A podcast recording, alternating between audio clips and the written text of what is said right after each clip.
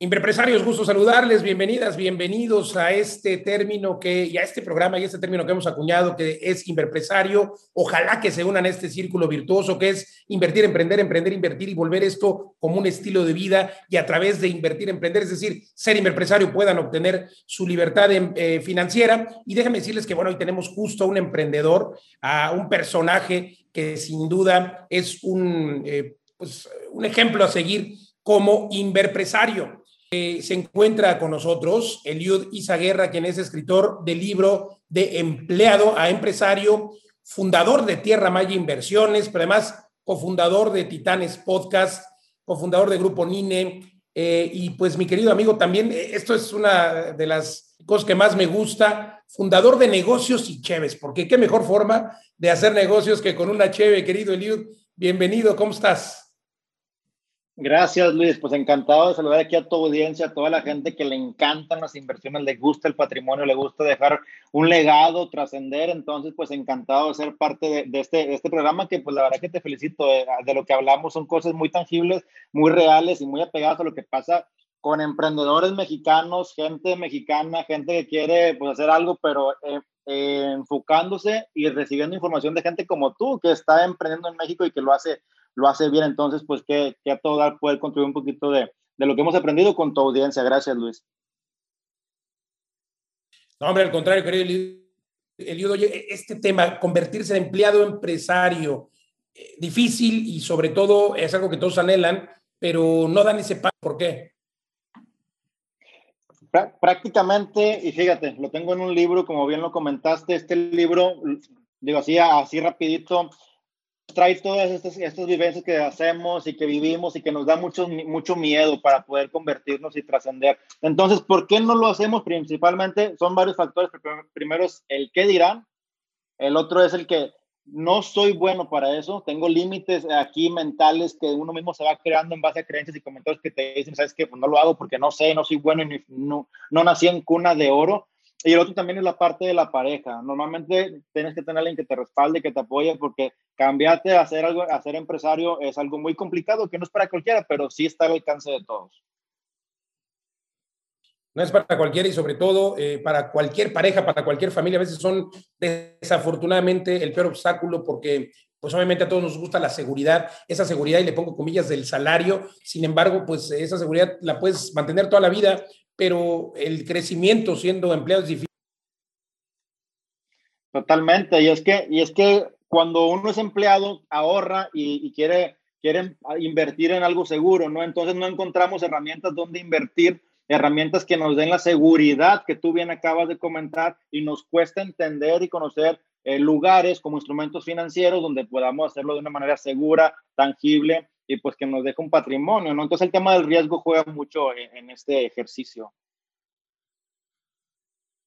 Oye, pues cuéntanos hablando de emprender de tu empresa justamente con inversiones en, la península de Yucatán, en eh, estados como Yucatán, está muy en boga porque además eh, Yucatán y esta capital que tiene Mérida, increíble, la más segura de México, eh, que cada vez está atrayendo más personas de toda la República Mexicana y también del mundo. ¿Por qué invertir en este Luis, pues mira, si tenemos un lugar, un paraíso donde podamos hacer inversiones seguras y que ya está, ya tiene más de 10 años de constante crecimiento, una ciudad que cuando el, el, el, crecimiento de México 2019, te hablo a nivel general de México, fue de un menos 0.09 de cada estado negativo, la mayoría, y Yucatán te da un 3%, hasta un 3% arriba de crecimiento y tú algo está pasando, ¿no? Entonces, la ciudad más segura, tú bien lo acabas de comentar, la ciudad con mayor calidad de vida, porque hay buenas escuelas, hay buenos hospitales, no hay tráfico, no hay ruido, no hay contaminación en el aire, hay parques naturales, hay patrimonio, hay conservación de la cultura.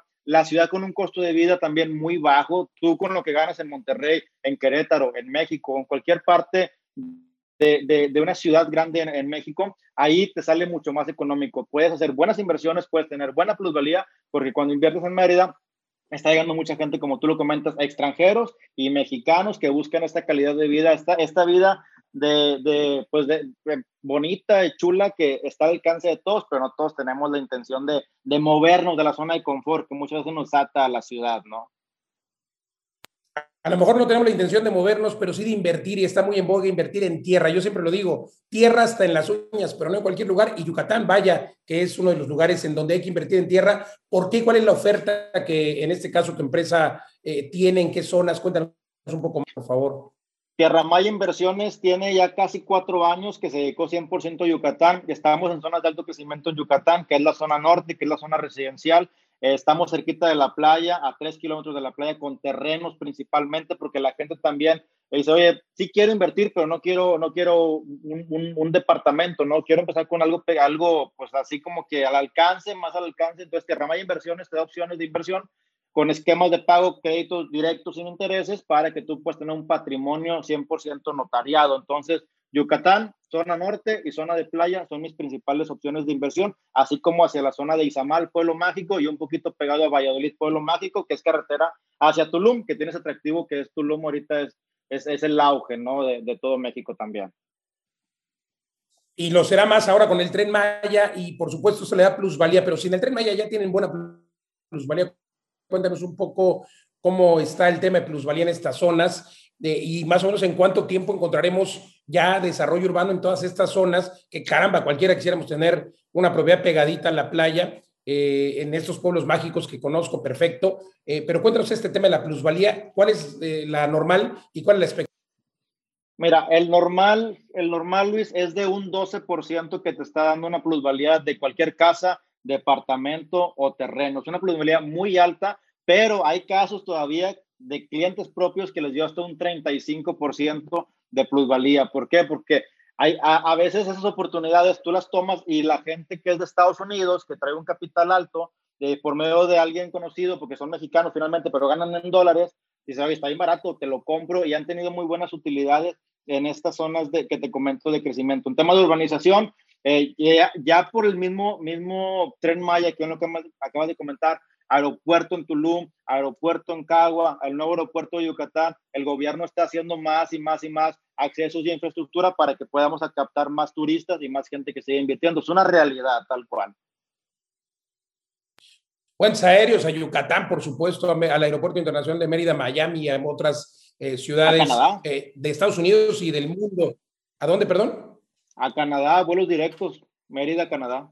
Muy interesante, querido Luis, como bien refieres, vuelos incluso a Canadá, pues eh, increíble lo que eh, está sucediendo en cuanto a plusvalía y eh, pues oportunidades en la península de Yucatán, Mérida y toda la península. pero bueno, también quisiera preguntarte acerca de la tierra. ¿Cuál es la diferencia entre invertir en, en, tierra y o invertir en algo que ya está construido?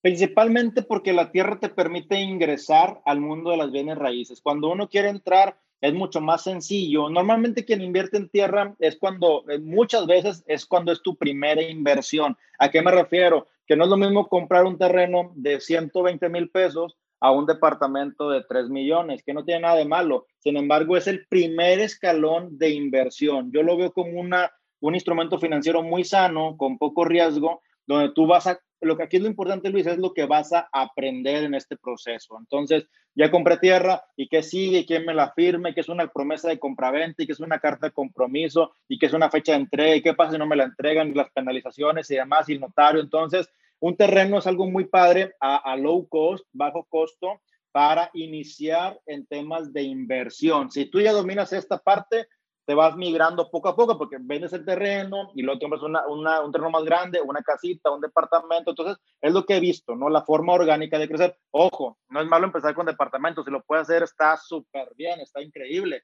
Pero mucha gente ha visto que, que inicia esta parte, ¿no? Y preguntarte, preguntarte, querido Eliud, acerca de, pues, de este tema. Estamos hablando, por supuesto, de la tierra eh, y de las inversiones, pero para poder invertir se requiere, eh, pues, algo de dinero eh, y se requiere emprender, y tú lo planteas muy bien en este libro, extraordinario, y, yo lo acuño en este programa que se llama Inverpresarios, hay que emprender para luego invertir y luego volver a emprender, invertir y caer en este círculo virtuoso. Entonces, eh, pero me parece que eh, es un poco aquí como, ¿qué fue primero, el huevo o la gallina? Pues creo que aquí primero es el emprendimiento, ¿no? ¿Tú opinas lo mismo? Principalmente es que te forjes a ti con esa mentalidad de, de, la visión. Alguien con visión es cuando yo empiezo a ver, oye, me gusta el terreno, me gusta el departamento, me gusta la preventa, me gusta que va a agarrar una plusvalía. Entonces, primero que nada, te forjes a ti primero, como tú lo has dicho, en tema de visión en tema de diversificar, si ya tengo esto, ya tengo acá, ya tengo acá, pues déjame diversificar. Y también en el tema de ser echado para adelante, ¿no? Como, como se dice por ahí, este, pues dale, finalmente todo, todo, todo tiene riesgo cuando vas a invertir, cuando vas a emprender, cuando vas a abrir un restaurante, cuando vas a hacer, hasta un empleo tiene mucho riesgo, pero la idea es mitigarlo y un bien raíz realmente es uno de los riesgos más bajos, entonces es darle, entrarle y ya sobre la marcha vas, te vas envolviendo, te va gustando, te vas viendo cuánto vale ahora tu, tu terreno, tu casa, tu departamento y esto, ya me está gustando, déjame lo vendo, me compro otra cosa o, o invierto en otra cosa, ¿no? Y vas armando como que tu, tu patrimonio que te respalda y aquí hay una parte bien importante, te da mucha, mucha empuje, mucha fuerza y mucha confianza en ti mismo, decir, oye, ahí está este business, pues le entro. ¿Por qué? Porque tengo atrás tres propiedades que si llegara a pasar algo, las vendo, pero son los bienes, ¿no? Entonces, haces que cada vez seas más agresivo en cuanto a las inversiones y obviamente cada vez con mayor rendimiento, mayor utilidad. Como dices tú, te envuelves en un círculo virtuoso de las inversiones en bienes raíces. Este círculo virtuoso era empresarios, querido Eliud. Oye, cuéntame, eh, ¿qué, ¿qué, podemos, eh, digo, la capacitación me parece importantísima, por supuesto que tenemos que capacitarnos, pero también hacer networking y es lo que tú haces eh, con este modelo que me encanta, negocios y cheves. Me encanta más por las cheves, no, no, hombre, al contrario, más por los negocios. cuéntanos cómo funciona y por qué es importante adherirse a este tipo de proyectos, que encontramos hoy muchos, pues, lugares donde hacen este tipo de networking. El networking se ha vuelto, fíjate que antes era algo mal visto porque se asociaba mucho con el multinivel y no tiene nada que ver. Network es una palabra muy sana que significa hacer alianzas, estrategias, el ganar, ganar y desarrolla mucho tu empatía, el escuchar a otra persona qué necesita, qué está buscando y qué tengo yo que le puedo ofrecer. Y en base a eso, a lo mejor tú no lo tienes, pero conoces a, a alguien que lo tiene. Los conectas, se reúnen, tú aprendes y te vuelves una pieza importante y valiosa. Y cuando tú eres importante y valioso como persona, tus contactos y conocidos, también eso vale, eso es, eso es invertir en ti, eso es plusvalía en ti. Entonces el networking te da eso, conocer gente, tener espacios, ser abierto, escuchar esquemas, negocios y chéveres. Son eventos de networking en la comunidad por pandemia, ahorita está un poquito complicado, pero Titanes Podcast hace esto. Tú estuviste invitado en Titanes Podcast, nos vas a compartir mucha información, yo invito a otra persona y nos, nos llenamos de información porque la gente le gusta compartir con tú de una forma natural, innata, quieres escuchar, es cuando, cuando la gente quiere hacer algo de las dos partes,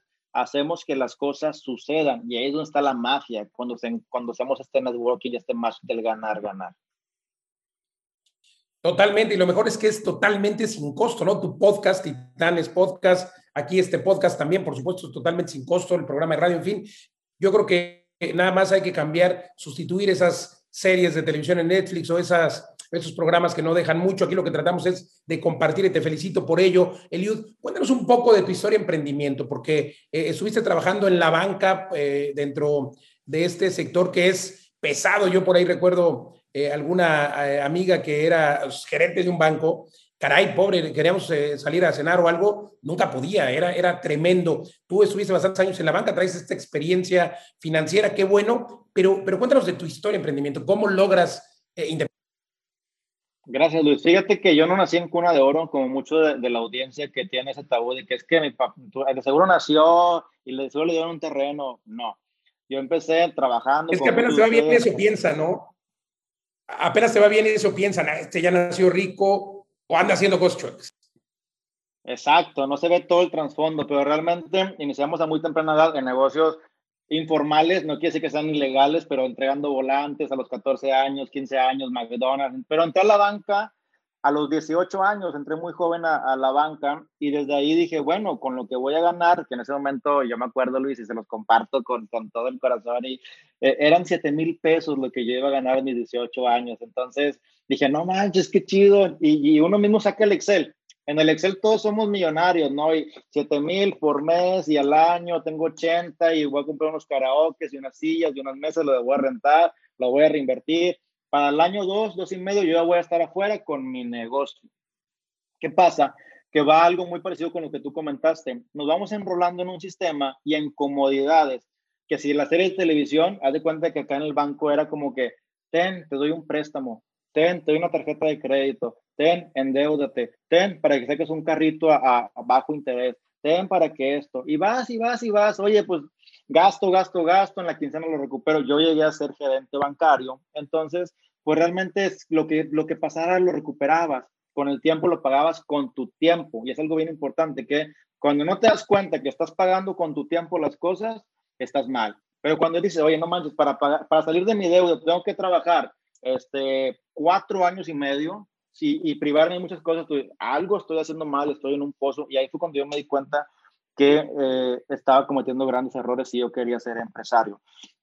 Eh, hacía grandes rasgos, Luis, en este, en este libro que, que, que, escribo, yo mi principal estrategia o de las principales es analizar qué negocio y demás. Aquí viene más detalle, no quiero como que aburrirlos con eso, pero muchas veces también lo que les puse es poner una fecha y yo hice un deadline, hice un calendario, compadre.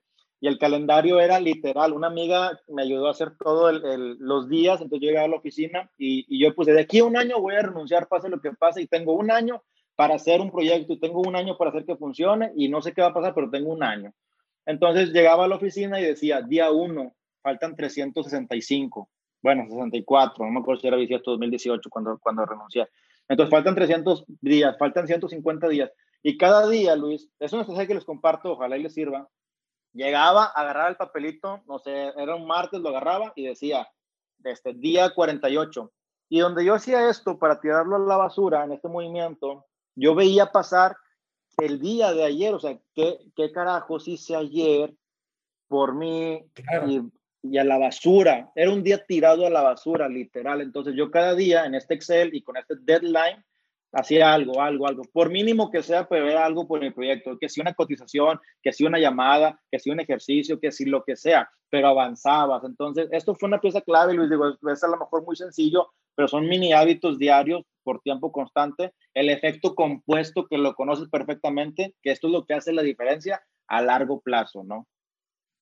Totalmente importante lo que comentas, no hay que planear, hay que tener la visión, porque primero que tener la visión, ya decías, yo quiero estar un año, dos años, luego lo calculabas, hablabas del Excel. Hay personas que no hacen eso y dicen, ah, ya cobré mi primer sueldo, a gastarlo, a disfrutarlo, se lo gastan en un día, en un fin de semana. Hay que prever, tienes que mirar hacia dónde quieres ir y luego plantearlo, ponerlo en papel. Esto que comentas me parece una excelente, excelente recomendación. Hay gente que se burla de estos calendarios, de estos eh, collage que haces, pero claro que tienes que hacerlo. Y, yo creo que si puedes soñarlo, si puedes visualizarlo, puedes lograrlo.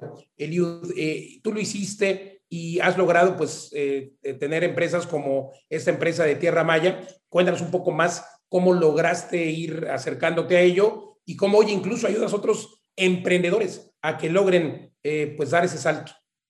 Sí, claro, Luis. Fíjate que esa parte de los papelitos, y también puede sonar burla, pero yo en las mañanas en mi cuarto, en la puerta, te lo comparto, tenía estas blue cards que le llaman, donde se veía frases, veía mansiones, veía autos de lujo. Tú también, pues ya ves, sí. jalan, sí funcionan. Claro, claro. Lo, sigo haciendo, quiero que sepas, lo sigo haciendo. Buenísimo, buenísimo. Sí, nunca debemos de perder esa, esa, ese asombro de, de, de, qué queremos, dónde queremos llegar y cómo vamos. Aunque vayamos bien, es a ver, dale, dale, dale, dale, ¿no? Y, y, y, vale mucho la pena, entonces sí funciona. Y a lo que voy es que, ¿cómo llega esta parte? Yo ya tenía trabajando en la banca 10 años y puse este deadline y casualmente, pues digo, me gusta mucho viajar como a todos y me fui a la playa. En la playa, casualmente, conocí a lo que es mi socio y así en la fiesta, Luis, digo, la fiesta realmente no es mala, no es mala que te vayas de fiesta, que te guste echarte unas chéveres, que te vayas a la playa, pero si lo haces de una forma con visión y ya, en ese día de la playa yo tenía un objetivo que era buscar un proyecto, porque ya lo tenías en, este, en este año, ya traes ese chip diario, diario, sea, en la playa, pero pues, ¿qué puedo hacer aquí? A ver, ¿qué onda? ¿Qué, qué voy a hacer? Y traes esa, esa visión y de una forma u otra conectamos. Ahí estábamos un grupo de cuatro amigos ellos eran otros tres chavos de Yucatán. Pues bueno, vamos a, cotorrear la plática y todo. Y se hizo una amistad entre, todos, ¿no? Entonces, ah, para no hacerlo tan largo, prácticamente él también traía esta visión y, y él tenía una constructora en Yucatán. Él se dedica a, a distribuir materiales de construcción. Y dije, compadre, yo te ayudo a hacer, a hacer tiendas de materiales, ¿no? Hoy, ¿en dónde? En Yucatán híjole, soy de Monterrey, pero, pero quiero hacer algo, vamos a hacer que suceda. Y así empezamos. Yo empecé con la tienda de materiales en Yucatán, que ya tiene cuatro años, y de ahí salió el tema de los terrenos posteriormente, porque una cosa te va llevando a otra, ¿no? Ahí en Yucatán ya tenemos un restaurante, y tenemos ahí dos, tres negocios que son pues es diversificar prácticamente, pero una cosa te va llevando a la otra. Entonces, como que en resumen, eso es. ¿Y cómo ayudamos a la gente? Pues para mí esto, Luis, es una labor social. Prácticamente este, cualquiera pensaría, tú tienes libros, Luis, ah, se hace, se hace millonario con mi libro. Realmente no, realmente la gente que hace libros es una labor social por compartir lo que te pasó y ojalá y que a alguien le pueda servir. Y cuando te escriben, Luis, no manches, tu libro me cambió la vida y no sé qué. Eso, eso es un sueldo emocional que recibimos para darle con todo para adelante y es lo que ganamos cuando hacemos un libro. Así ayuda a la gente, yo creo, ¿no? Principalmente, es la principal herramienta y el podcast.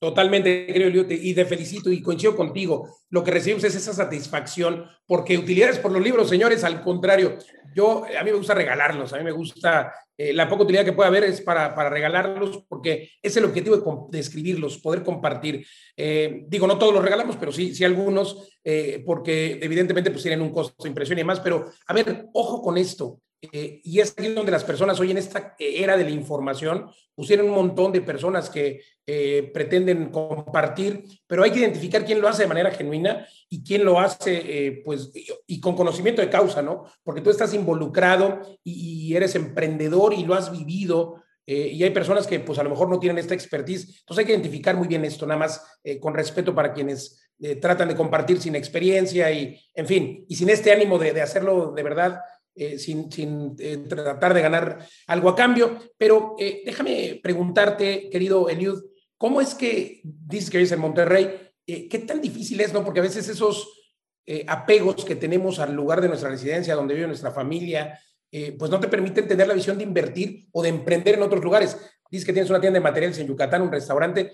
Caray, viajas seguido a Yucatán. y claro, supongo que delegar tiene que ver y encontrar los socios adecuados, ¿no? Cuéntanos.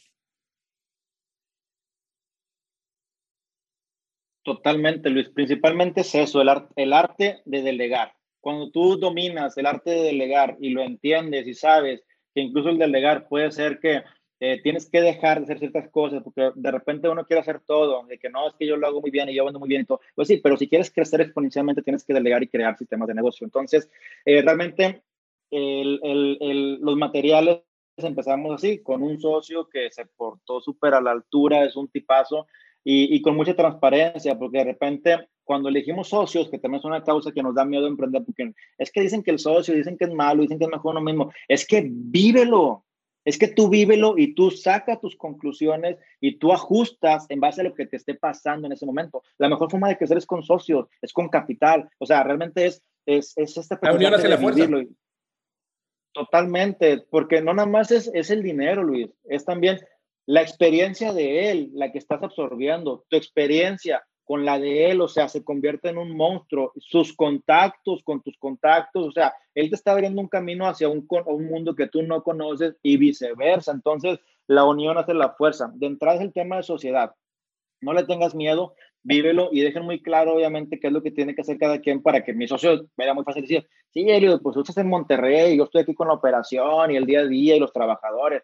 Sí, hermano, pero ¿cómo queda? Nunca hubo ese tema porque desde antes dijimos, yo estoy en Monterrey, yo voy a ver la parte estratégica, yo voy a ver la parte de marketing, voy a ver la experiencia del cliente, eh, voy, a, voy a hacerte todo para que funcione, contratos, pa, pa, pa, pa, y tú sí, cuida la operación, que se entregue un material, que no, que quién faltó y demás, pero yo voy a hacer ese, ese, ese diferenciador y esa innovación en la tienda de materiales, que lo hicimos muy bien. Entonces, cuando cada quien adopta un rol, eh, es mucho más sencillo. De ahí el restaurante, que ya cumple un año, pues si lo hubiera hecho ese restaurante en ese momento, ya, ya hubiera quebrado el restaurante. Pero con lo que fuimos aprendiendo, pues ya cedes una operación, sacas un socio operativo que vive, come y cena en el restaurante y le das en base un sueldo variable, en base a utilidades y pues piensa como socio. Entonces ya sabes cómo empezar a tratar a la gente, ¿no?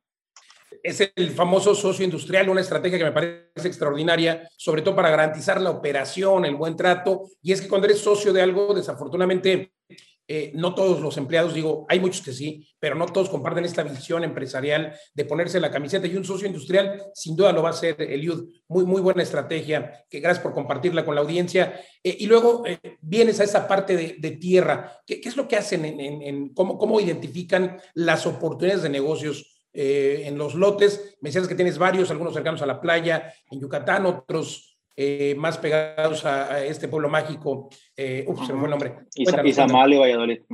Sí, mira, prácticamente, y, y, está, está, todo muy padre, Luis, porque primero a mí Eliud me identifican como emprendedor. Ok, check. Y luego, ¿sabes qué? Eliud está en Yucatán. Ok, check. De repente Yucatán se hace famoso. Entonces, ¿a, a quién buscan? A Eliud. O sea, la gente de Monterrey dice, oye, pues me, me ofrecieron un terreno en Yucatán, pero no conozco. Oye, Eliud, ¿qué opinas de este? Ya, los y les da sus comentarios. Oye, ¿qué opinas de este? ¿Qué opinas de este? Y dije, ah, caray, ya varias gente que me está preguntando, aquí puede haber oportunidad porque yo sé dónde están, yo conozco la zona, yo conozco el Yucateco, yo sé por qué lo venden a muy buen precio, yo te, o sea, déjame convierto en la pieza clave que ellos requieren y obviamente pues tú comisionas en base a eso, ¿no? Así que primero que nada, Luis, y es un punto, un punto bien importante, yo fui la primera persona que invirtió en un terreno de este tipo que le llaman terrenos de inversión, porque son lotes tipo campestres como, como de rancho, o sea, cerquita de la playa, pero ahorita no es como que ah, ya voy a construir, simplemente es un pedazo de tierra sin servicios porque aún no llega a la urbanización del todo y estás llegando antes de que suceda. Este fue el primer tipo de, de portafolio que agarramos y de los más famosos, porque es un precio muy accesible de 90 mil pesos, 100 mil pesos, 110 mil pesos a 24 meses, entonces son pagos mensuales de mil. Está regalado, Luis. Cuando tienes la visión que vienes de una ciudad de una ciudad grande y ves lo que ha pasado en las ciudades y cómo se comporta las inversiones y tú, cerquita de la playa, es una zona turística, es Yucatán, es calidad, pues déjame compro uno, a ver qué pasa, ¿no? Entonces yo fui el primero que invirtió porque tu marca va de por medio y, si, y tienes que verte el proceso, ¿no? Revisarlo, oye, ¿sabes qué? Ya avanzó esto. Y yo dije, lo voy a pagar de contado y no es que tengamos mucho, o sea, que me sobre, pero ahí junté a cuatro amigos, le dije, cada quien ponga sus 20 mil pesos, vamos de este experimento y quiero ya firmarlo, yo no quiero mandarlo a meses, quiero ya ver si me puedo parar con notario y lo quiero firmar. Y sucedió. Entonces ya con esta garantía yo empiezo a decirles, oye, si es verdad, compré este, te recomiendo aquí, te recomiendo acá.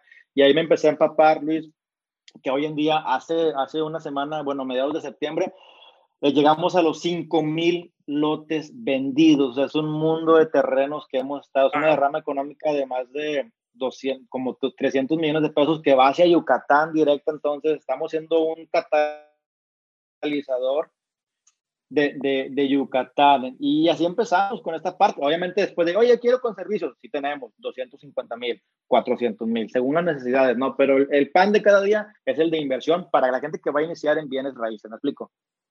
Oye, pues felicidades por esa gran labor y por esta, eh, por probar primero tú, me parece importante que eh, primero, pues uno mismo verificar eh, y con eso pues hay confianza.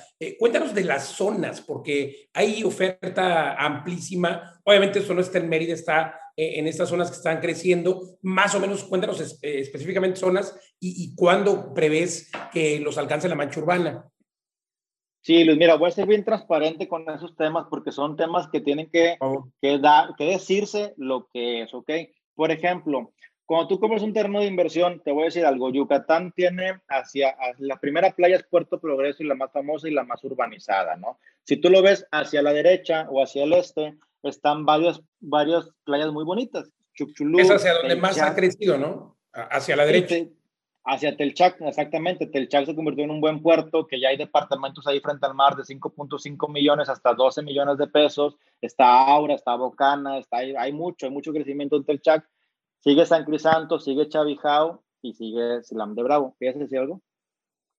No, no, no, digo, y hacia el otro lado está Cisal, que, que todavía no se ha desarrollado tanto, ¿no? Eh, es que conozco un poco, no tanto como tú, pero quería ponerme en contexto. Sí, continúa, continúa. No, totalmente. Al lado izquierdo está sal, lamentablemente no está pegado por una carretera intercostera, tienes que bajar nuevamente a Mérida y agarrarte hacia, hacia la izquierda, pero si sales de mis playas favoritas, están más alejadas, pero alejadas, Luis, te hablo de 40 minutos de Mérida, o sea, están cerquísima, pero eh, Cisal está agarrando mucho auge para, dicen que es el próximo, el próximo Tulum en Cisal. Entonces, así lo catalogan los yucatecos por el tipo de playa y, y por los costos que tienen muy accesibles. Y aparte, Cisal se acaba de convertir en pueblo mágico. Entonces, desde ahí, la gente que compró terrenos hace dos años, el año pasado que se convirtió en pueblo mágico, ya subieron un 35% de forma inmediata solamente porque ya es pueblo mágico. Este, te platico, ¿qué es lo que puede pasar en las zonas? En terrenos que están a pie de carretera, proyectos que ofrecemos, porque no son nuestros, nosotros comercializamos y promovemos, obviamente, eh, por medio de análisis, identificamos a quién lo vende, el antecedente, los precedentes, conocemos a los socios, pedimos papelería y demás, y luego ya todo es menuzado, te digo, mira, este, este y este están ideales, ¿no? Entonces hacemos esta labor y les digo a la gente, te digo, aquí te ofrecen una casa club y te ofrecen un, una, una, cancha de básquet, y un, un parque de animales, y un parque pet friendly y un parque de yoga.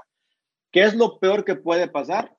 Que la desarrolladora no lo haga y que tú tengas un terreno, o sea, que no haga las amenidades pues como, como vienen, que esos tipos de proyectos los descartamos desde un inicio y que tú te quedes con un terreno así, o sea, notariado, un pedazo de tierra que vale y vale mucho. Yo prefiero agarrar proyectos muy, muy plain en cuanto a amenidades, porque otros que dicen, oye, va a tener jacuzzi, un spa, un área de tenis, un área de golf y un área de no sé qué, y una piscina. yo, compadre, ¿y quién le va a dar mantenimiento a la piscina? No, los inquilinos. No se van a poner de acuerdo nunca en la vida. Y ya te están cobrando una plusvalía que no existe. Exactamente, y ya te lo cobran con una plusvalía que no existe. Cada vez que el metro cuadrado aquí está en mil, mil doscientos pesos y el otro en 300 pesos. Bueno, yo la neta te digo, agárrale el de 300 porque es más probable que así como te lo prometen vaya a estar a este que te está ya cargando una plusvalía y no sabemos si vaya a suceder, ¿no? Entonces, aquí el riesgo es en la desarrolladora, hay que estudiar bien y lo mismo es lo que hacemos nosotros, estudiar a la desarrolladora para darte productos que estos ya son garantía, me explico. Pues interesante la labor que haces y yo también coincido contigo, creo que es mejor eh, comprar la tierra sin tanta amenidad que a lo mejor no está, a lo mejor se incumple, no lo sabemos, pero sobre todo, ya lo decías tú de manera muy acertada, el mantenimiento, quién se lo va a dar y luego son desarrollos que a lo mejor tardan en ir a vivir todos y pues las amenidades terminan quedando abandonadas muchas veces. La tierra siempre es una muy buena inversión y eh, sé que para Cisal va a haber una carretera que conectará desde Puerto Progreso, eh, desde el otro lado hacia, hacia la derecha también hay proyectos muy buenos, no sabemos cuándo, eh, pero a lo mejor pueden ser cinco años 10 años, pero todos, todos hemos escuchado esta historia, ¿no? La abuelita, en, en mi caso, eh, mi padre, que compró algún eh, terrenos en eh, satélite, seguramente con los satélites en Ciudad de México, que era una zona alejada de la ciudad, que hoy está dentro de la ciudad, que cuestan 5, 6, 7 millones un terreno, y que me cuenta mi padre que me contaba que costaban un peso, y que él decía, pues yo qué voy a comprar tan lejos, mejor no compro, claro, 20, 30 años después. Entonces, es ahí donde hay que tener la visión, y por lo bueno que podemos consultarte ahí, querido Eliud, para que nos expliques un poco más eh, pues oye, híjole, interesantísimo todo lo que haces y cómo lo has eh, pues ido eh, logrando a través del emprendimiento, diversificando. Te quiero preguntar sobre eso, porque algunos dicen zapatero a su zapato, ¿no? o dedícate a una sola cosa. ¿Cómo diversificar en el mundo empresarial? Yo creo que se puede, yo lo hago, pero, pero hay muchos emprendedores, coaches que dicen, no, no, no, tienes que especializarte en algo. ¿Tú qué opinas?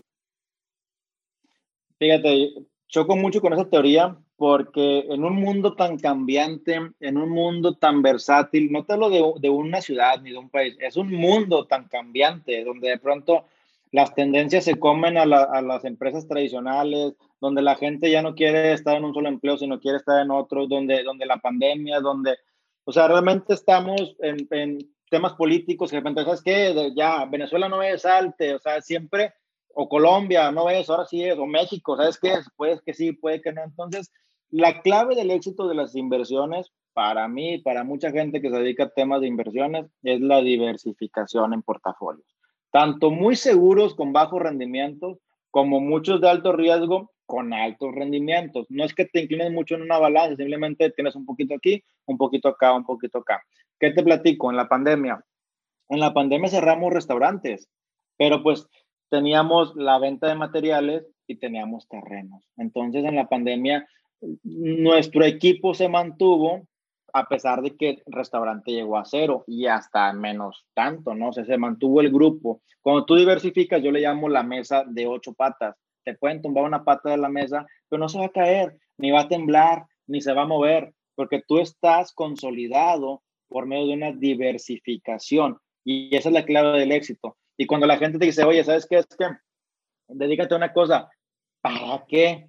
O sea, realmente si yo quiero, ah, es que vamos, si tú fueras financiero y abrieras una financiera, si yo fuera a abrir una financiera, contrato a un financiero, me asocio con un financiero y hacemos un negocio financiero con el más fregón de, ese, de esa parte. Yo soy especialista en estrategia y en diversificación Y eso es mi puesto, y es un puesto que existe y que muchas veces la gente no lo quiere reconocer, como, el tuyo, estratégico, como estoy explicando. Totalmente, oye, me encanta cómo eh, pues, pusiste este ejemplo de la mesa de ocho patas, te lo, te lo voy a ir a robar, obviamente mencionaré que es tuyo, pero me encanta el término, hay que tener, yo también siempre lo digo, eh, no hay que tener todos los huevos en la misma canasta y qué buena reflexión eh, nos compartes acerca de cómo el grupo se mantuvo, pues a pesar de que uno de los giros, en este caso los restaurantes, que quebraron miles de restaurantes en el mundo, eh, precisamente por la pandemia. Así es que yo coincido contigo, hay que diversificar en todos los portafolios, negocios, en el sector inmobiliario y demás. Eliud, muy enriquecedora esta charla, muchas gracias por compartir. Te tengo que preguntar, eh, primero, ¿qué, a quién recomiendas tú seguir? ¿Dos personas o tres o las que quieras? Eh, ¿A quién seguir que, te hayan ayudado o que ayuden al mundo del emprendimiento? Y también dos o tres libros que recomiendas a la audiencia. Claro, no, hombre, mira, en temas de libros creo que soy mucho mejor porque en temas de seguir gente a veces, a veces no, no, no lo veo, se me va el día, pero hay un libro muy bueno que es este, mira. Es de Gary. Además del tuyo, que, que, por cierto, recuérdanos el nombre del tuyo y dónde pueden encontrarlo.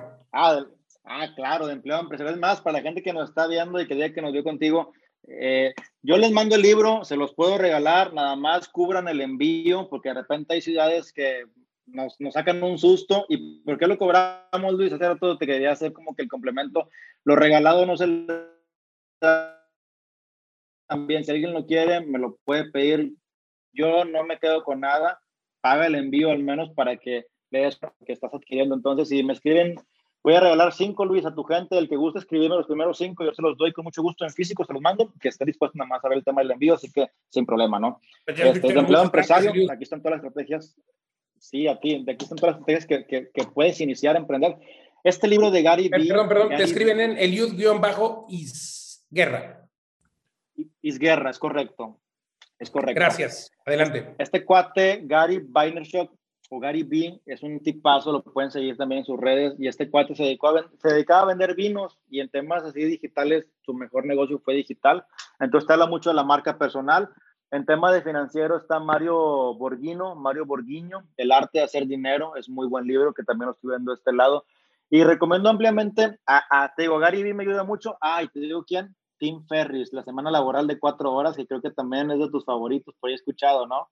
Este libro que me cambió la vida totalmente, mi forma de pensar hay que trabajar cuatro horas, pero no es para todos. Al principio, cuando empieza a emprender, hay que trabajar mucho más. Eliud, pues una historia extraordinaria la tuya. Gracias por compartirla con la audiencia y pues gracias por conversar aquí en este programa. Un placer, Milis. Cuando gusten toda la orden, la gente que se quiera unir, cualquier duda que tenga, manden un mensaje. Yo estoy a disposición de apoyarlos para sus inversiones. Luis, gracias y felicidades por tu programa. Muy padre la charla. Gracias, querido Eliud. Eliud-bajo Isguerra, esto por supuesto en Instagram. ¿Tienes algún otro eh, correo o algún dato de contacto? Realmente ahí estoy. Ahí estoy en Instagram, estoy en LinkedIn, estoy en, estoy en Facebook, pero Instagram es mi plataforma favorita, entonces lo veo todos los días, ahí estoy a la orden. Y tu podcast hay que recomendarlo también, por favor, se llama Titanes Podcast en Spotify, lo pueden encontrar, Titanes Podcast, y tenemos temas muy variados para la gente quiera emprender, invertir, salir de zona de confort, diversificar, innovar, todo. Ahí está ahí gratis, o sea, es increíble, tienes todo el alcance. El que quiere, puede. Lo he escuchado personalmente y lo recomiendo ampliamente. Gracias, Eliud, gracias. Y gracias a ustedes. Por... Abrazo, abrazo. Gracias a ustedes por eh, acompañarnos. Compartan, por favor, recuerden dejar sus comentarios. Síganme siempre como Luis Ramírez Mundo Inmobiliario y recuerden que el arte para obtener tu libertad financiera es este arte, eh, este círculo vicioso. Hagámonos viciosos, pero de ser inverpresarios. Invertir, emprender, emprender, invertir y también, ¿por qué no eh, conocer las historias como la que escuchamos hoy aquí en Charlando con Inverpresarios? y me encantó uno de tus negocios. Chévez sin negocios también se vale. Saludos, gracias.